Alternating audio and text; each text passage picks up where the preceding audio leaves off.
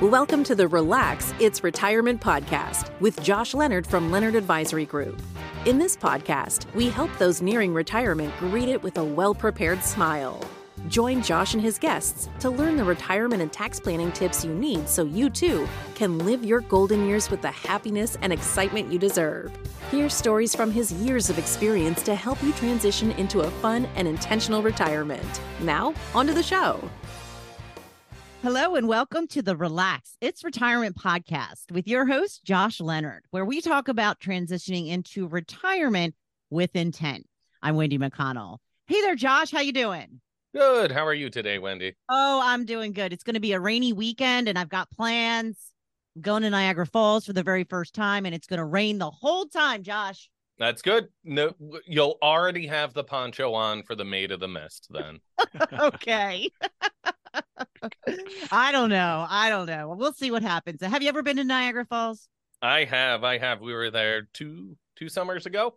And while we were waiting in line to get on the Maid of the Mist, my youngest son Isaac, and keep in mind this is coming out of COVID, so okay. a little bit more germ conscious, crowd conscious than maybe I was prior to that. We're standing there waiting in line. I look down at them, and those really nice handrails they have when you're waiting in line for tourist type things he's licking it. And I thought, wow, I don't know what to do right now. My natural reaction is freak out and start yelling at you, but clearly that's not going to help. So I calmly was like, Isaac, stop it, stop it. So I think, much like our topic today of preventing identity theft or any type of fraud in retirement, we can't necessarily make it perfect, but let's take certain steps to you know keep nudging the kid to not lick public handrails in highly trafficked areas right yes let's try and nudge him in that direction yeah sure. yeah so we'll try to do the same thing here with identity fraud in retirement kids often teach me more than i teach them i think you know I hope uh, that wasn't one of the examples. yeah, yeah. Well, I already, already knew, knew, not to lick the handrails, but okay. Well, we do have a guest with us again today. Pete is back. It's Pete Belcastro. Is that saying my saying that right? Correct. You got okay. it. Okay. So yeah, it's German, Wendy. It's German. Yeah. got me laughing so hard. Okay, Pete, get us in order. We need we need a grown up in the room. yes, there's there's a lot of risks here in life. You know, whether it's handrail germs or falling into Niagara Falls or identity theft. Yeah. Don't you know? worry about falling in. Yeah, don't fall in. Don't fall in. I thought they had rails that you could yeah, lick. They do. Just don't lick them, Wendy. Just don't lick them. I will remember that. Okay. so uh, hopefully we can we can identify some of those risks in life that are along the lines of uh, you know hey identity theft and fraud here to hopefully help people avoid some of those things so if we don't have our dad to sit there and tell us to not lick the railings you know what can we do to avoid some of these risks yeah yeah Absolutely. And I think Pete, you know, it's something we've been talking about in the office a lot more that it's such a rising risk. We're hearing more frequently from clients that something happened with their bank account or, you know, they got this notification that, you know, this system was breached, this, that, and the other. I think that's it. It's a real risk that we need to be aware of. It's a huge pact, impact on retirees as we've moved into this digital age in many ways they become an easier target. So the older folks that maybe, you know, are not as used to some of this technology, they're a little bit more prone to some of the fraud there. So Pete, I think you had some stats on that, didn't you? Yeah, so because you know the, the demographic is uh, the, demographic of people that have had the most fraud committed are actually over the age of 65 you know I wanted to see uh, you know what how that stacks up in our country and our state here. Uh, well, in Pennsylvania, we are the fifth oldest state, you know, behind California and Florida, Texas, uh, New York. Michigan's not too far behind. They're the eighth oldest state out of the 50 here that we have. And then Wendy, New Jersey is only uh, three behind that. So we've got some old populations uh, where we do live, and people are getting older every day. So, so that's actually about one in six people in the entire United States is over the age of 65 right now. You know, so our population is aging overall. So one of the highest amounts of fraud is committed through people's finances. I saw in the news that they have a warning about email sca- scams, which I, I just uh, I've been getting myself, where it's it appears to be from the post office or some sort of delivery service saying that your address is incomplete, and they want you to click on a link. And you know, I like to think I know better, but some of these emails are very convincing. I got one recently that was supposedly from my phone saying, "Oh, you're about to run out of storage. Upgrade." had I not already had the upgrade, I might have fallen for that. Ooh, yeah. You know? So, I've gotten I've gotten some through Facebook too, where they appear to be Facebook and they're Right. asking you for verifying information and you know sometimes you can kind of look and well the images are quite suspect or you know I I know that I'm not related to a Nigerian prince right I No. know that Yeah. but uh, that's right they're not all uh, you know that basic anymore. They're disguising a lot better. And one of the things Pete and I talked about is these are like professional criminals, right? They're not somebody just trying to pickpocket you or, you know, these are people that are focused on this all day long and they're constantly finding ways to try to get around and, well, They're very, steal from you. they're very Yeah. good at it. They're very Yep. good at it. Like you said, they do it every day. And last year, you know, the number uh, last year there was actually uh, eight point eight billion dollars of of fraud uh, that was committed, uh, and that's actually up thirty percent uh, from 2021. So uh, you know we can see that uh, not only are they doing it every day, but they're good at it and they're they're successful. Yeah. Yeah.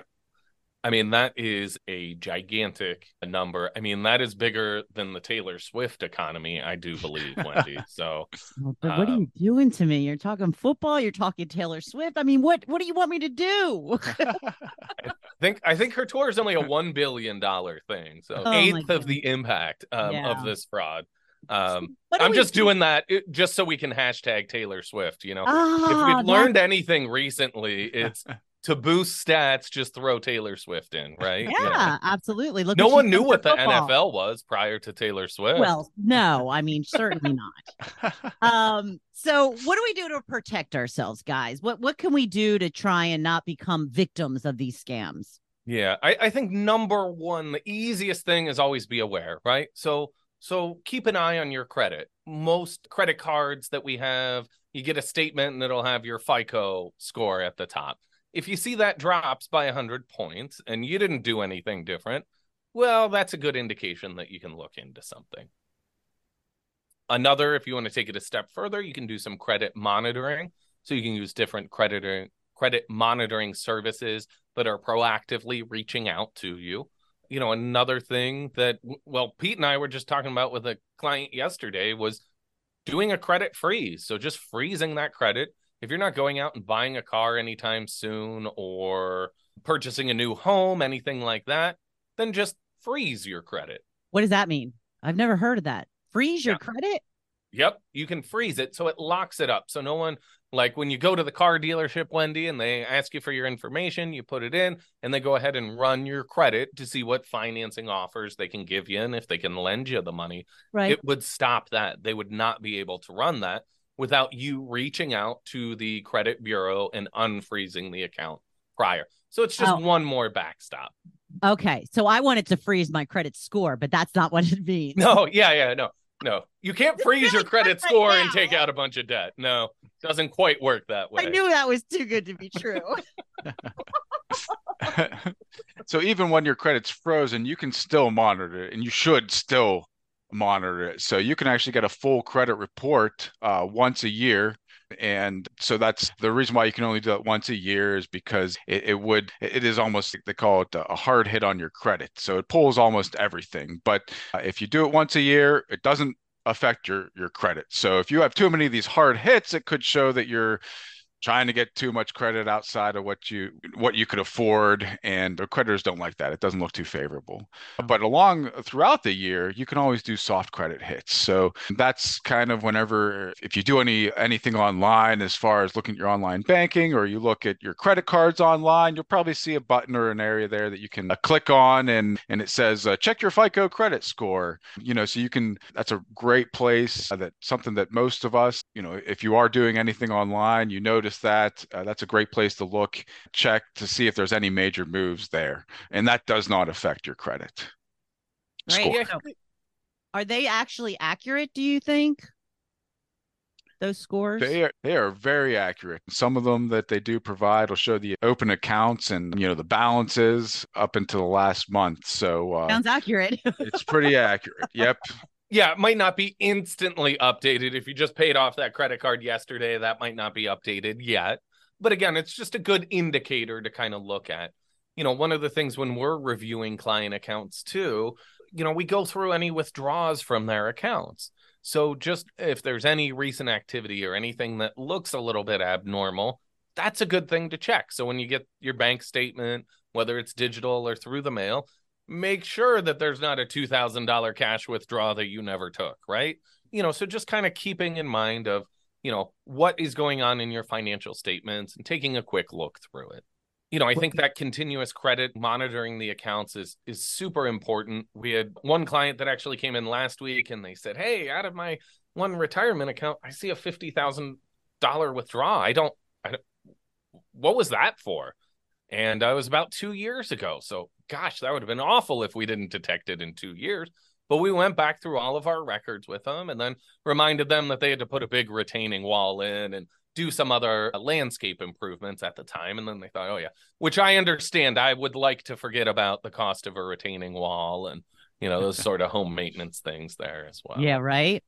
In in monitoring that credit too, you know, you can also use third party resources like Credit Karma I use that before we purchased our first house to kind of see where I'm standing at with credit. Uh, they give you some advice as to ways to improve it. I would say the cautionary tale with Credit Karma or any free service like that is well, it's free because they're going to try to sell you something. So they're going to constantly be putting credit card offers in front of you. And well, if you open 20 credit cards, your credit's going to be no good. So, what else can we do to reduce risk? Yeah. So I, I think an easy one is good online practices. I tell our team all the time your dog in the year that you met your spouse is not a good password, right? That, that's pretty easy to find out using Facebook or you know another publicly available resource. But um, Josh, come on. There's we have so many passwords now. How are we supposed to keep them straight? Well, there's password keepers. So you can use there's companies like LastPass, NordPass, where it'll aggregate all of your passwords and then you kind of hold the master key to get that to sounds like a lot of work a lot of work. I think it's less work you know? I'll, i know that there is too many people that have a sheet called passwords where they save all their passwords or like a notebook. Well if we're talking about fraud that's about the easiest thing. If somebody gets a hold of that you know they got the keys to the castle so having a third party resource that's going to save those passwords for you and help protect that data is going to be helpful i just use password one two three four for yep. everything yeah uh, well don't say that but we'll have to edit that out when I'm just kidding. oh, you guys are having I'm having too much fun. Uh, right, my my dad at one point his cell phone password was one two three four, and I was like, Dad, that doesn't count as a password. No. Like that is the first thing someone would guess, right? Why even have the passcode on it? yeah, right? yeah, yeah. But you bring up another good point, Wendy. Put a passcode on your cell phone, right? Especially if you have your banking apps, credit card, everything else. If you lose that cell phone, or Oh, if yeah. you're out to eat and you leave it on the table and go to the bathroom, and somebody grabs that, that is an awful lot of data that they can take from you quite quickly.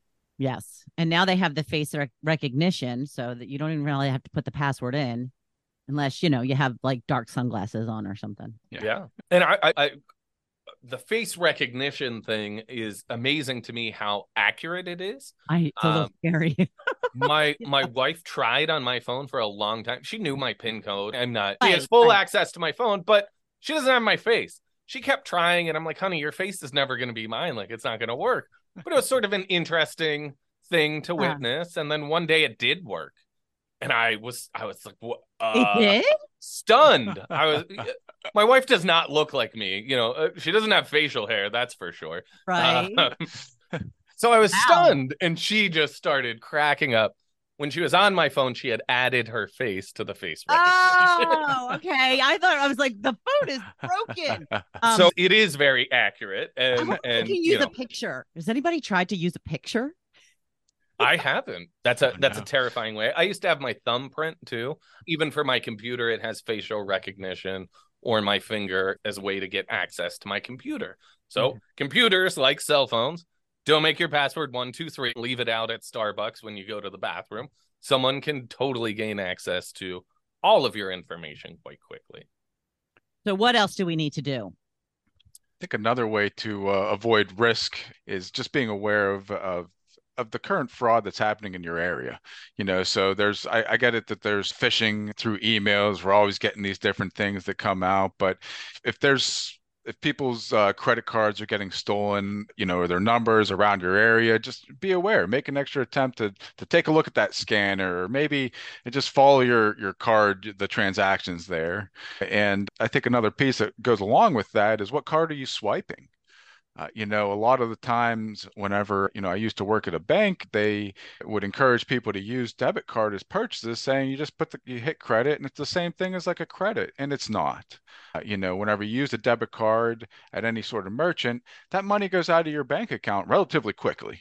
And if somebody gets a hold of that, right now every company and every larger bank uh, there is legal requirements for them to cover fraud. And that's another thing that people aren't aware of is it's not just you monitoring your own credit to make sure you don't have a headache. It's that if that does happen it's all covered. It's all it, and it's by law that these companies have to uh, make you whole if there is fraud.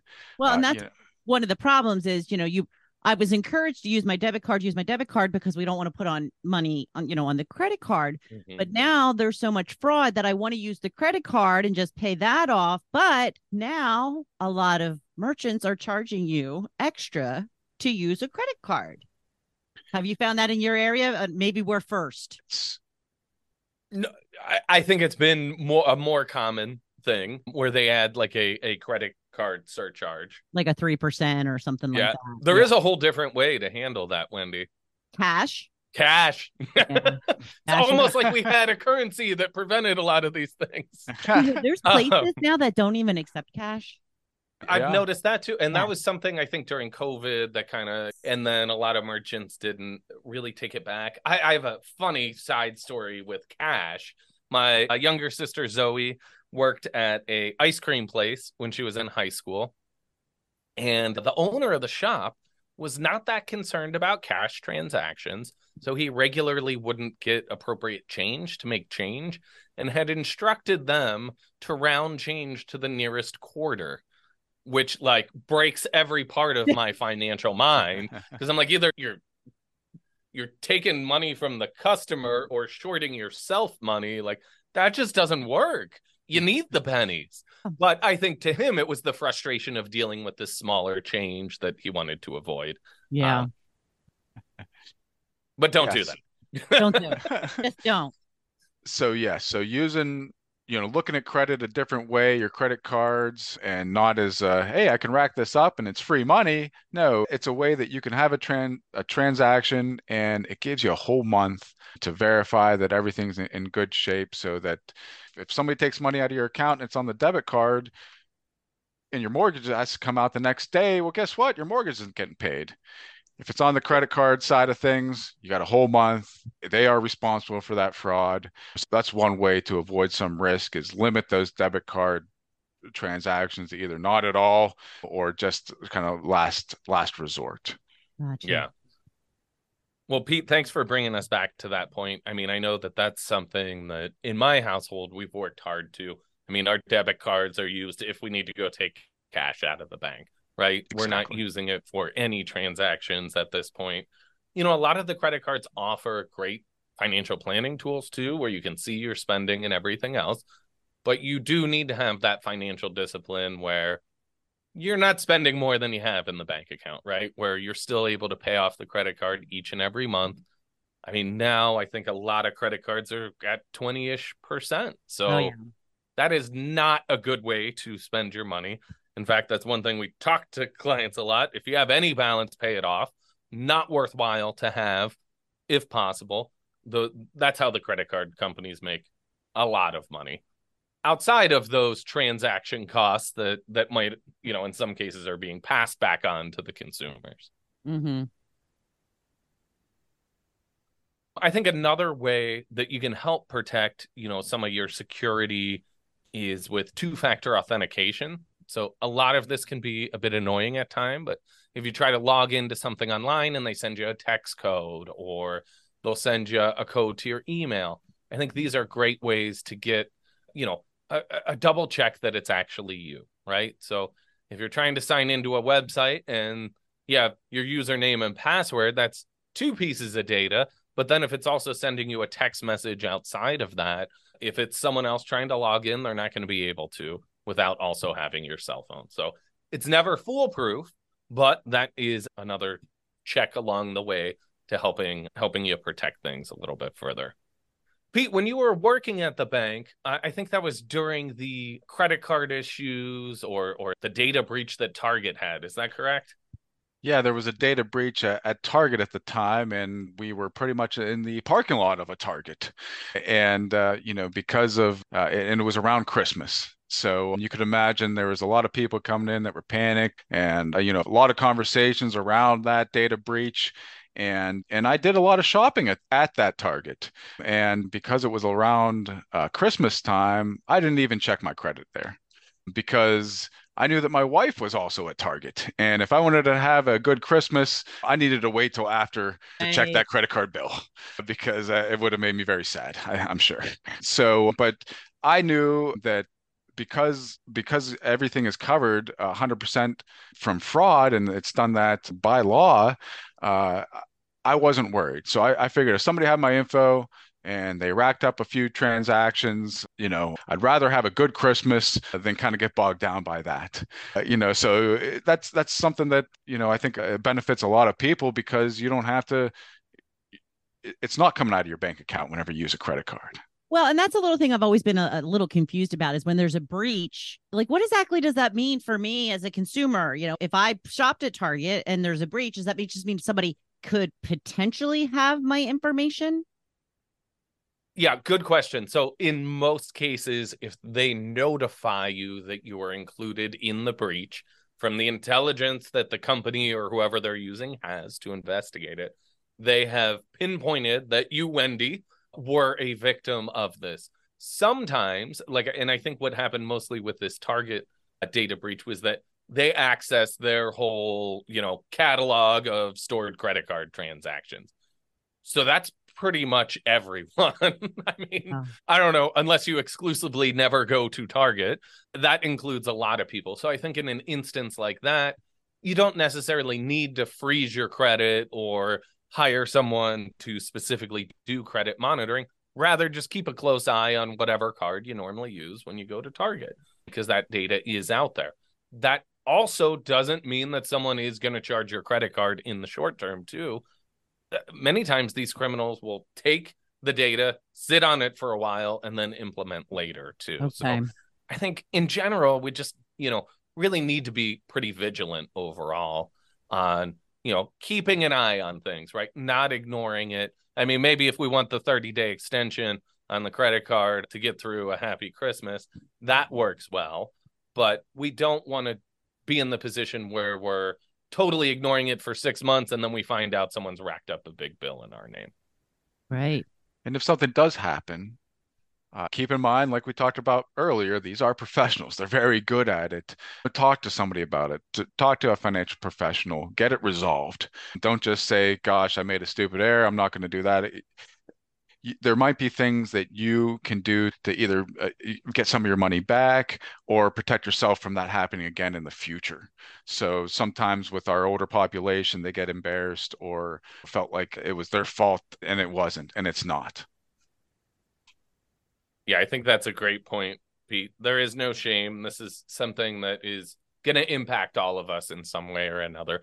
We've we probably all know someone personally that it's already happened to in some capacity if not to us multiple times. Yeah. I mean, it is just part of our daily life now. So taking these preventative measures is something that we can do just to protect ourselves and put up some safeguards to help reduce that risk. All right. So, closing remarks. Don't lick the handrails this weekend, Wendy.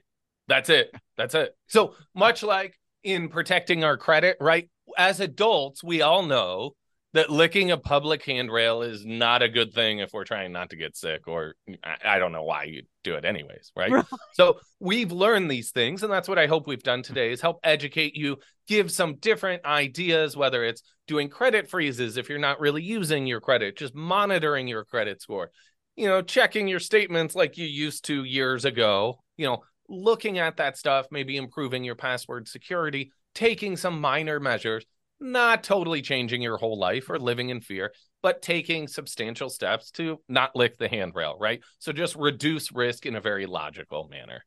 Well, I do appreciate that reminder. I probably would have forgotten had you not thrown that in at the end. So, how can people get in touch with you, Josh? They can reach Pete Belcastro at Pete at LeonardAdvisoryGroup.com, or they can check out our website at LeonardAdvisoryGroup.com.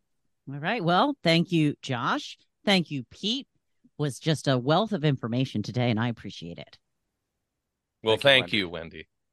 And thank you for listening. Please like, follow, and share this podcast with your friends. Until next time, I'm Wendy McConnell. Thank you for listening to the Relax It's Retirement Podcast, the show that helps you transition into a happy, fun, and intentional retirement. Click the follow button to be notified when new episodes become available. Visit our website at www.leonardadvisorygroup.com or give us a call at 412 998 PLAN. And don't forget to click the follow button to be notified when new episodes become available. The information covered and posted represents the views and opinions of the guest and does not necessarily represent the views or opinions of Leonard Advisory Group, LLC. The content has been made available for informational and educational purposes only. The content is not intended to be a substitute for professional investing advice. Always seek the advice of your financial advisor or other qualified financial service professionals with any questions you may have regarding your investment planning.